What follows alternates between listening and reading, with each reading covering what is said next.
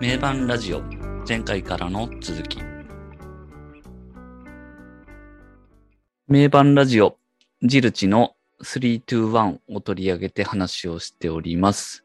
前回はヒデのソロワーク開始からセカンドアルバム制作まで、えー広く話をしてきましたが今回はジルチの制作の部分について話をしていければと思います。はい。えーと、前回も少し触れてますけど、ジルチ自体は95年に、まあ、結成をしているのかなというところで、95年年末の x ジャパンのライブにメンバーが見に来てて、うん。そのまま1月からもうレコーディングを開始しているような感じで始まっていると。メンバーとしては、まあ、ヒデがいて、レイ・マクベイ。彼がギター、ボーカルとか、まあ、プロデュースを担当してるみたいな感じですかね。で、ポール・レイブン、ベースですかね。うん。あとは結構流動的だったみたいですけど、うん最初ドラムがスコット・ギャレット。このスコット・ギャレットはあの、まあ、と時系列的にはこの後ですけど、あの、うん。ルナシーの J のソロのドラムもやってたりっていう、えーうん人物ですね。あれ、パイロマニアだっけ？そうですね。パイルマニアとうんあとその後も、ブラッドミュージックとかもやってますかね。あの、ライブとかでもドラマーとして。やってますね。すごいよね。なんか、どう、どうやってこう仲良くなって繋がっていくのかっていう。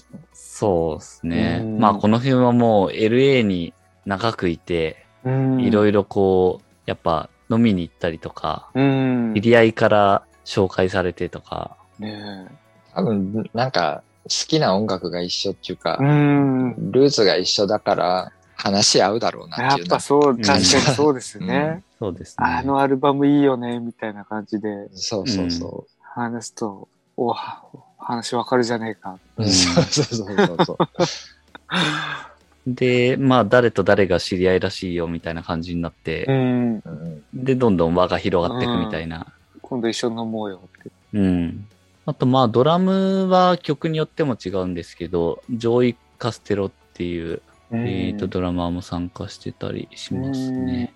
なんか、結構あの、ジルチは、そのメン、メンバーを流動的にっていうか、あんまり固定化しないで、多分、もう友達参加させちゃえみたいな、うん。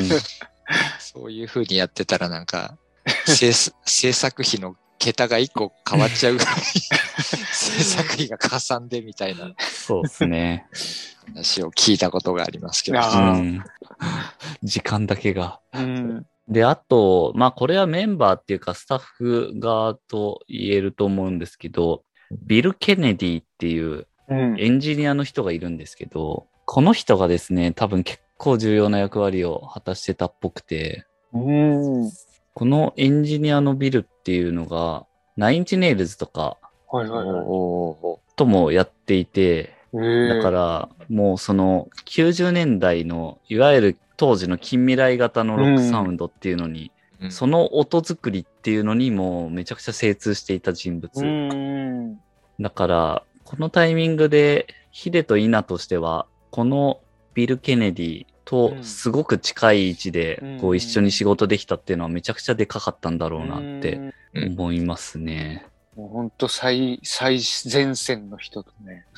まさに最前う線。ん。で、まあね、ヒデがナインチネイルズ好きとかっていうのはめちゃくちゃ有名な話ですけど、ヒデのファーストのハイドヨフェイスとかも、ドラムの音作りとかっていうのは相当、あのーいろいろ試行錯誤してやってたんだらしいんですけど、その当時のうん、ハイドヨフェイスでやってた手法っていうのは、うん結構そのアンビエンスっていううん。音の広がりの部分も含めて取っ、て、うんそれをこううまく、あの、入れることで迫力のあるドラムサウンド、うんまあ自然なドラムサウンドみたいなところも含まれると思うんですけど、うんを表現しようとしてたうんみたいですけど、うん。そのビルの手法っていうのは全くそれと逆で、そういう音の広がりとかを一切切り捨てて、完全に空気感をシャットアウトして、もう超ドライな。はいはいはいはい。で、元をそれにして、で、そこから歪ませたりとかエフェクトを加えていって、っていうだから全然なんかアプローチが真逆で、なるほど。もう目から鱗だったっていうふうに言言ってますね。確かに Nine Inch Nails とかそういう、あれだよね。うんそういうアプローチだと思うね。そうですね。なんか確かに。うん。僕もそう思いましたね。そうだよね。うん素材の部分で、そのなんか、自然なオーガニックな部分はもう排除しちゃうっていううんですね。アプローチ。チなんだろうね。うんなんか、元の部分はめっちゃドライな音だなっていう感じがしますよね。うんそうそうそう。そっから自然な生演奏っぽいポ感じーク、ポークしていくっていう感じですよね。うん確かに。そうですね。うんうん確かに。まあ元がそうだといろいろやりようもありそうですね。うん後になって。でヒデは基本的にバンドの人だから、割と素材の生の音を取って、それをデジタルっぽくするっていうアプローチなんだろうけど。ですよね。うんそれ多分自然な発想でそうなってる感じですよね。うん確かに真逆なんだろうな。その辺だからかなり取り方みたいなところも影響を与えてますし、うん。あとはその INA にはうん。波形編集の Pro Tools とかを勧めたりとか、まあだからそういうやり方の部分ですよね。うん。レコーディングした後の話でもう細かく切り刻んでー機械的。に修正してつなぎ合わせるとか、まあそういった手法の部分を伝授うんしてたみたいですね。すごいらしいですけどね。一曲で1万箇所以上編集する そうそうそうそう。ねえ、らしいね。めちゃくちゃ大変だよね。ないですね。気が遠くなる気が狂いそうです。1万回クリックしろって言われてもそうそうそうそうできない。そりゃまあヒデができないって言うわなってい。やー、確かに。まあヒデにやらしちゃダメな作業ですよね。うんそれはやらしちゃダメだよね。親全にもうやってられねえよ。ヒデはね、バンドの人だからね、本質的に。アーティストっていうか。そう。こんな細かい作業やってらんねえわって。のが、なんか目に浮かびますよね。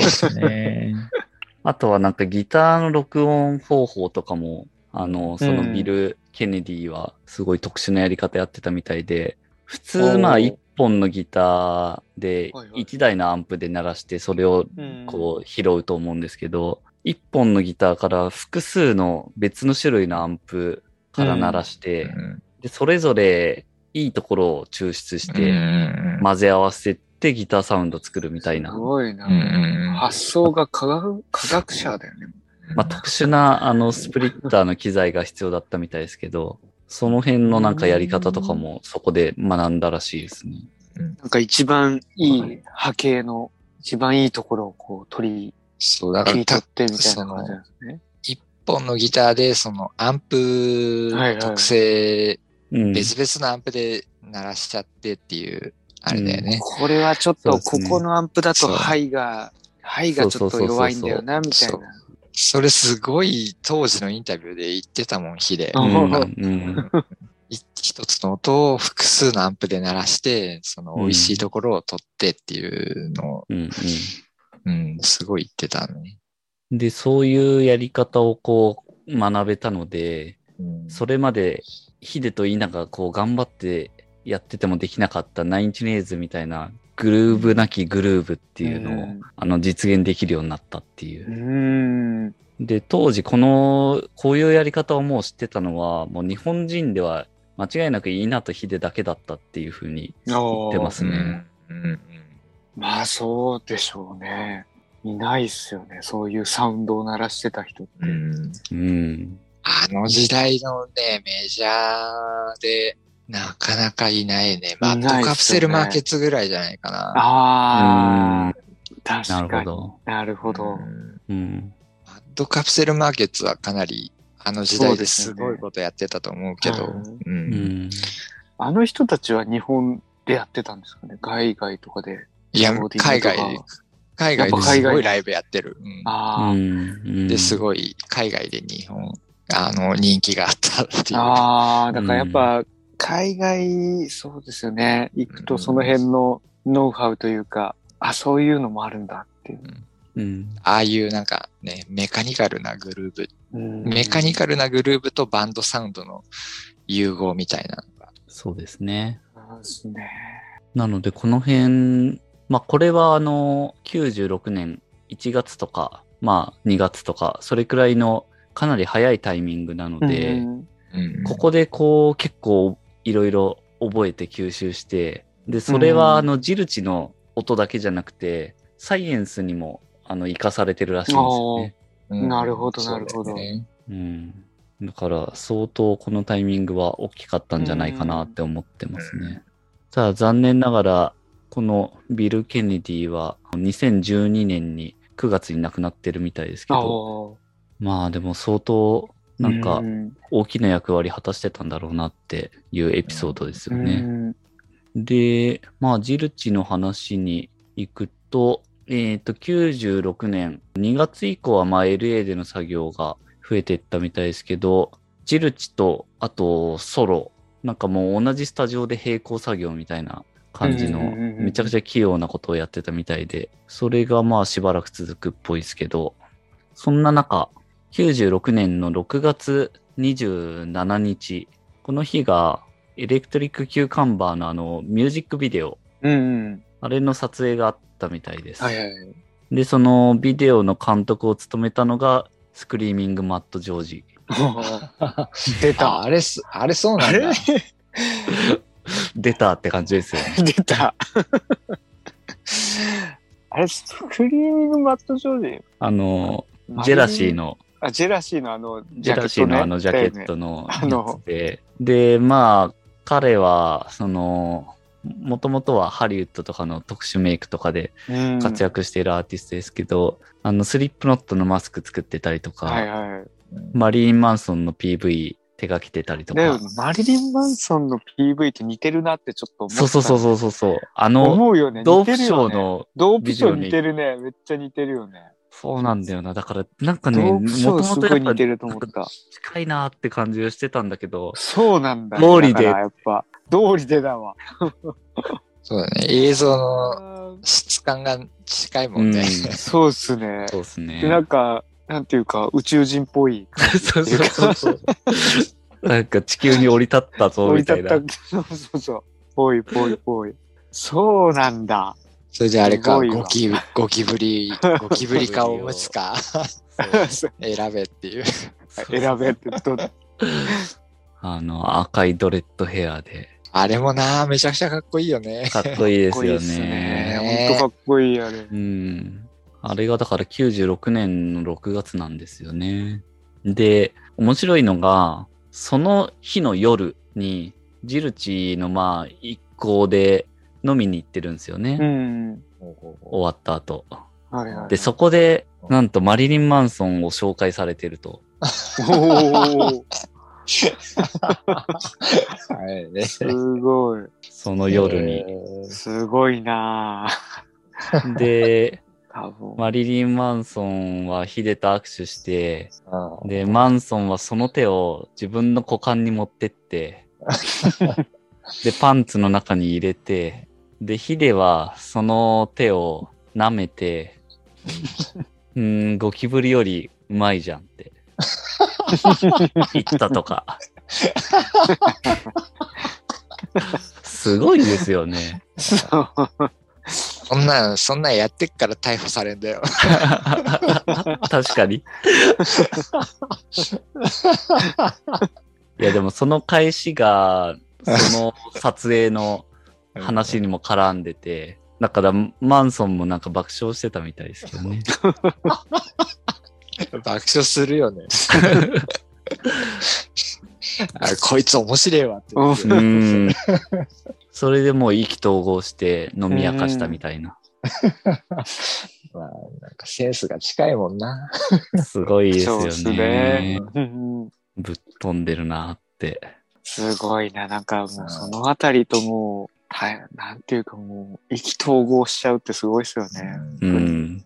マリリン・マンソンなんかでももう、思いっきりさ、ルーツも同じだし、そうですね。センスもほんと近いんだろうなっていう感じはうんうん絶対気が合うだろうなっていうのはそう間違いないですようね。ん。で、メカニカルアニマルズ。の出た時に、すげえなんかヒデっぽいなって思ったもん当時。ありますね。うんうね。んうんちなみに今話してたのが96年6月っていうところなんですけど、当時マンソン的にはどうだったかというと、えっ、と、アンチクライストスーパースターが出る前ですね。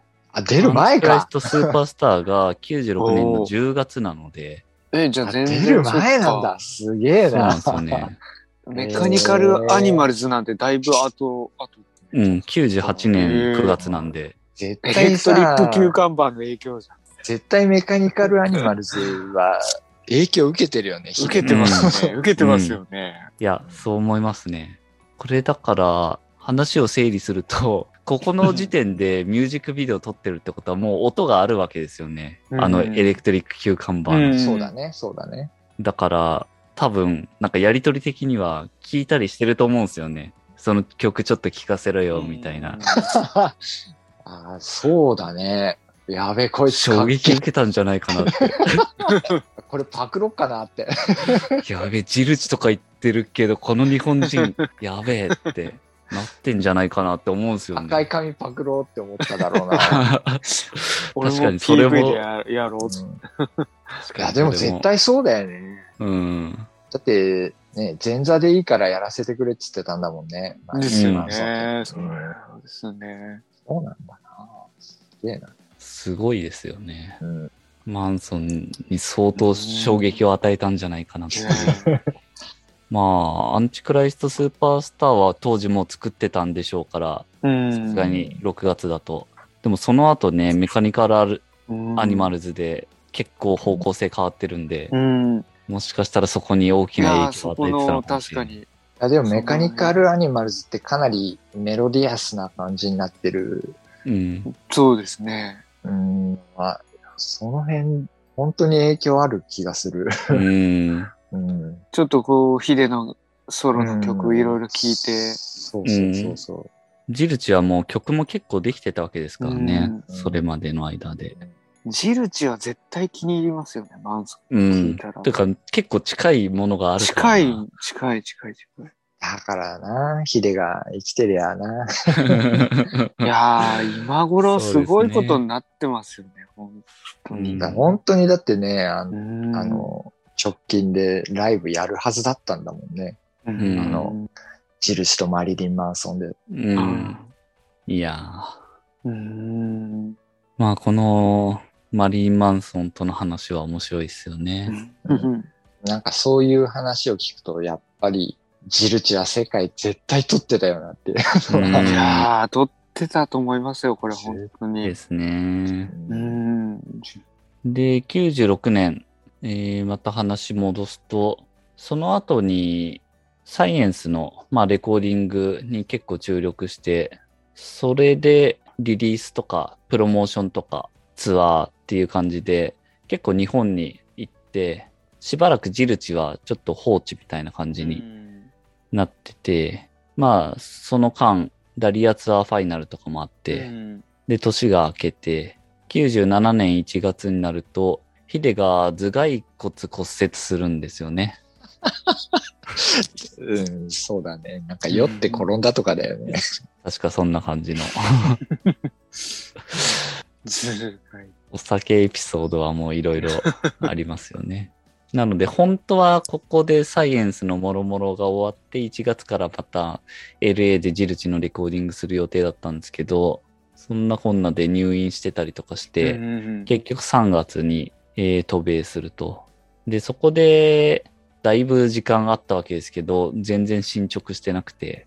で、スタジオに仲間のミュージシャン連れてきたりとかして自由な感じでいろいろやってたみたいで、まあ、うんなんじゃこりゃーっていう感じだったみたいですね。なので、まあ、ここで、また新曲ちゃんと稲と作って、で、それをメンバーに投げて帰ってきたのをまたアレンジしてとか、そういうのをこの、えー編でやっていたみたいですね。で、ジルチの話でいくと、制作方法っていうのは全部英語詞ですけど、基本的にその辺の作詞みたいなのは、あの、レイがうん。ヒデが発発音している日本語の発音に近い英語っていうのを当てはめて、まあその作詞というか英語詞に落としてったみたいですね。なので、元がまあ日本語みたいな音でやってるんで、なので英語に落としても日本語みたいに聞こえうんうるっていう、ん。あれすごいよね、本当に。うん。すごい。アウトとか、ダウトポーとか。ズとか、衝撃的だよね。衝撃でしたね。え、日本語じゃないの？ううんすごいです。アウト、本当すごいですね。まんまに聞こえますよね。まんまに聞こえるよね、あれ。まんまに聞こえますよね。めちゃくちゃ面白いな。うん。その辺なんか、うん。すごいね。日本語でもなんかそういうのが作れてたってことだもんね。発音的に。ね。うん、確かに音的に言ったら。うんそうですね。空耳の逆バージョンみたいなや そうそうそう。まあ、もともとの日本語の当て方が特殊ですもんねうん。ヒデの場合は。特殊。うん。だから結構、その英語に当てはめやすかったのかもしれないですよつ。ね。うん。なんか、リズム感とかそういうところが。そうそうそうそうヒデがそのもともと作るときに英語のなんか質感っていうか、う。うん。そのガギガギしたリズムうん感うん。を意識して作ってるから、うん。それをまた英語にするっていうのは、多分割と自然にできちゃうんだろう意外なっていうのは。はうんうん自然だったんですよね。確かに確かに。もともとだから、仮歌っていうか、その、うんうん曲作ってる時も、まあ、ヒデ語っていうか、あの、ラララとかじゃなくて、適当な言葉みたいなのを当てはめて、もともと作って、そっから詩に落としてるんで、だから、まあなんかアプローチ的に、こう、日本語になったのを戻したみたいな感じなのかもしれないですね。そうだよね。やっぱその辺のセンスっていうのは、すごいよね。う。うんん。音の、音のセンスと日本語のセンスがやっぱ、うん。他にいないもんな。マキシマムザホルモンぐらいで。ああ、そうだね。確かにマキシマムザホルモン結構マキ近いよ、ね。シマムザホルモンは、うんうんうんこ確かに。う、めっちゃ英語っぽく聞こえるけど日本語なんですよ。うんうんうんうん。あれはほん、まあそうあ、そうだね。めちゃくちゃ近い。ぐらいですよね。うん あれ近いですよね。うん。ホルモンも、あれだよね。ルナフェスとか出て。あルナフェス出てたんです。ルナフェス出てた。だその辺のなんかヒデとか、うんそのスピリッツを受け継いでる感じすそうるもんなんね。ですね。ですね。確かに。まあ、ジルチに関しては、ヒデは、あのー歌詞についてはメンバー、まあ、レイのことだと思いますけど、が書いてるので、うんあ。んまり思い入れがなくて、まあ、むしろ本当に楽器の一つみたいな感じでボーカルは捉えてるっていうふうには言ってますね。そうで音すね。音としてというか。う。うんうんんだから、まあ歌詞の中身っていううん点について言ってるんだと思うんですけど、うん。本当にそのサウンドの一つとしてうん歌、自分の声っていうのを、うんまあボーカルとして捉えてるっていうう。ん。音としてかっこよけりゃ、別に内容何歌っててもいいよっていう感うんじそうですね。実はとんでもない歌詞歌わされてるかもしれないです。結構だってとんでもない歌詞だと思う。うんエレクトリックキューカンバーってさ、そうですね。電動キュウリってお前。なのでまあ、その分、サウンドへの集中力が高いとうんいうところですね。 Electric Cucumber だって、とんでもねえだろ、あれ。内容。もうそうですね。あれもあからさまに。そうですね。いや、スクラッチやナンバー。お前、 Electric Cucumber ってさ、なんだそりゃって感じだよ。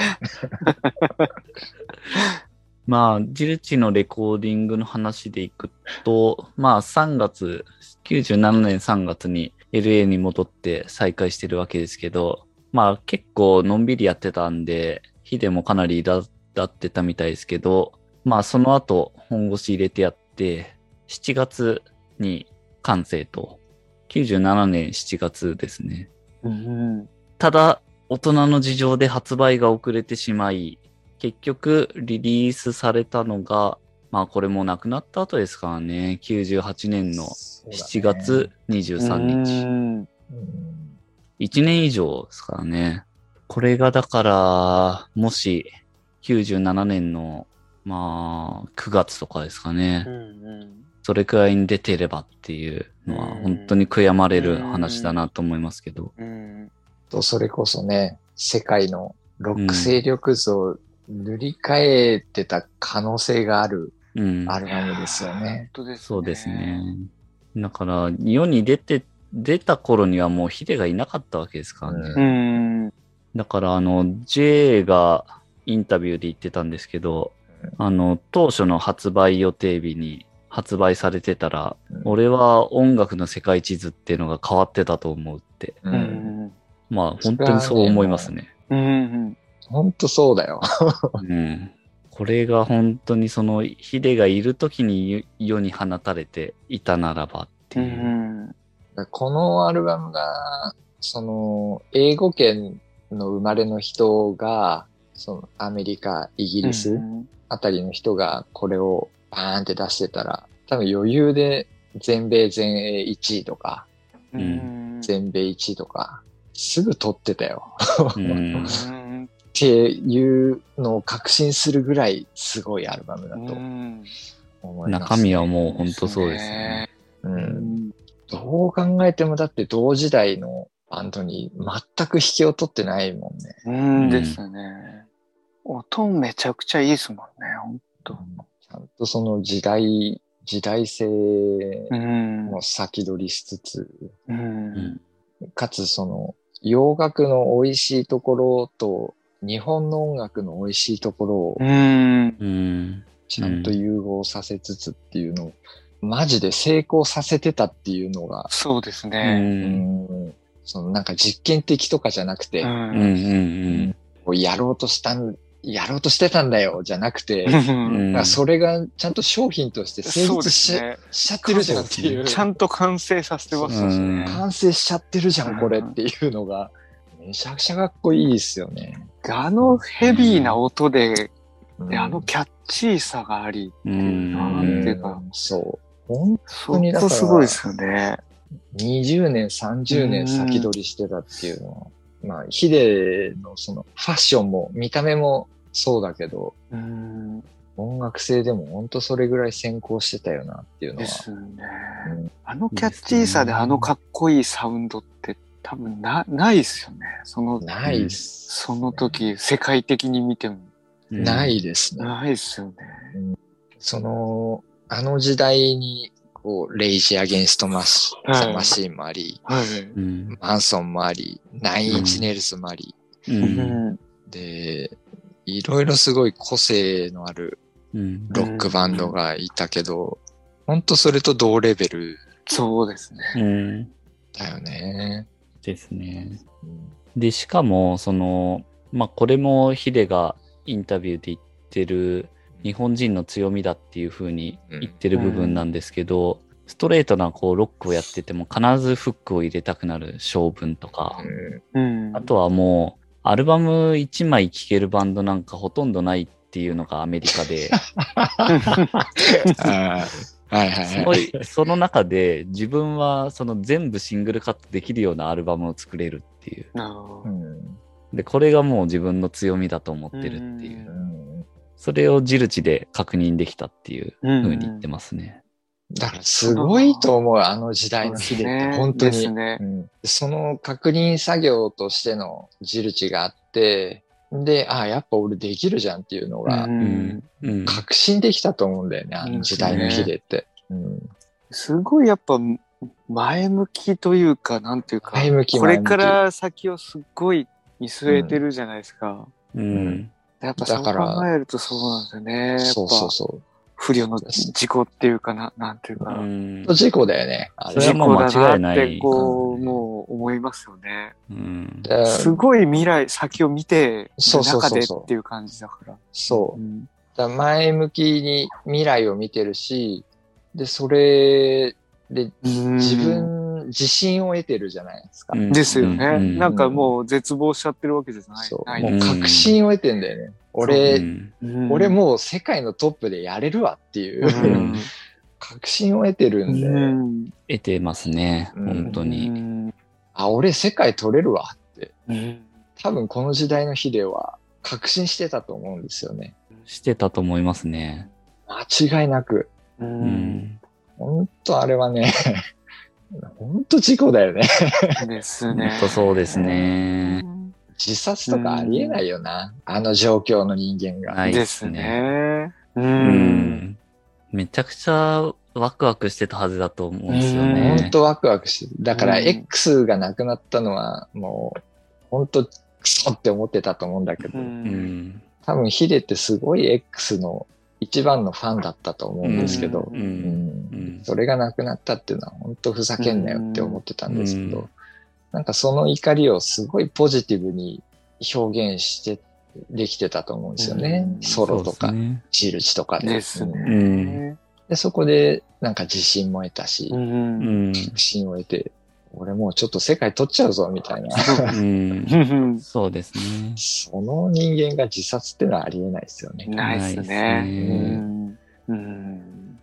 X の解散の記者会見やって、その後すぐ、まあ、ボツになってたロケットダイブをやり直して、うんまあそういう前向きな曲を作って、うんで、スプレッドビーバーっていうもう名義にして、まあうん。自分はやっぱバンドでっていう、バンド名義でっていううん感じでやって、まあ一方で印もありつつっていう中で、まあスプレッドビーバーはでも日本人に向けてやるんで、日本語で。うんで、日本語の、日本のマーケットで、えーちゃんとやっていくっていう。うん。で、その一方でジルチはそういうのを取っ払ってうん。表現する場として、ううん。んもうだからその二つがあると、めちゃくちゃ表現者としては無敵っていうか、そうですね。ヒデの中でもすごいバランスが取れてただろうし。うんそうですね、まさに。そういう矢先なんで。うんあの、X の解散ライブに、まあ、大晦日行って、うんで、まあ、夜を明かして、で、次の年の元旦にお家に帰って、はいあの、長官を見たら、そこに一面広告でなんか、ヒデロケットダイブっていう、うん。ドーンって出てたん指導って。うんそうそう。あれはね、ほんと痺れた。入れますね、それは。あれは確かにほんと、ね、うんすごいメッセージを感じたもんね。う。うんん。そういうとこなんですよね。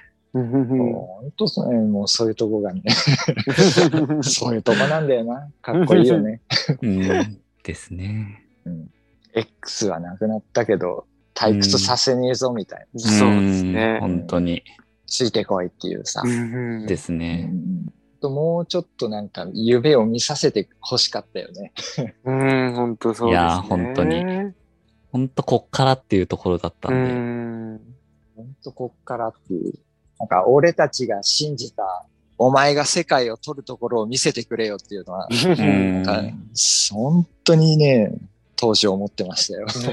ですね。死んでる場合じゃねえんだよ。本当に本当に。本当思ったよね。う。うんん。はい。ということで、まあ、ジルチの制作あたりをいろいろ話してきましたが、次回はいよいよジルチ321の1曲ずつ話していければと思います。次回へ続きます。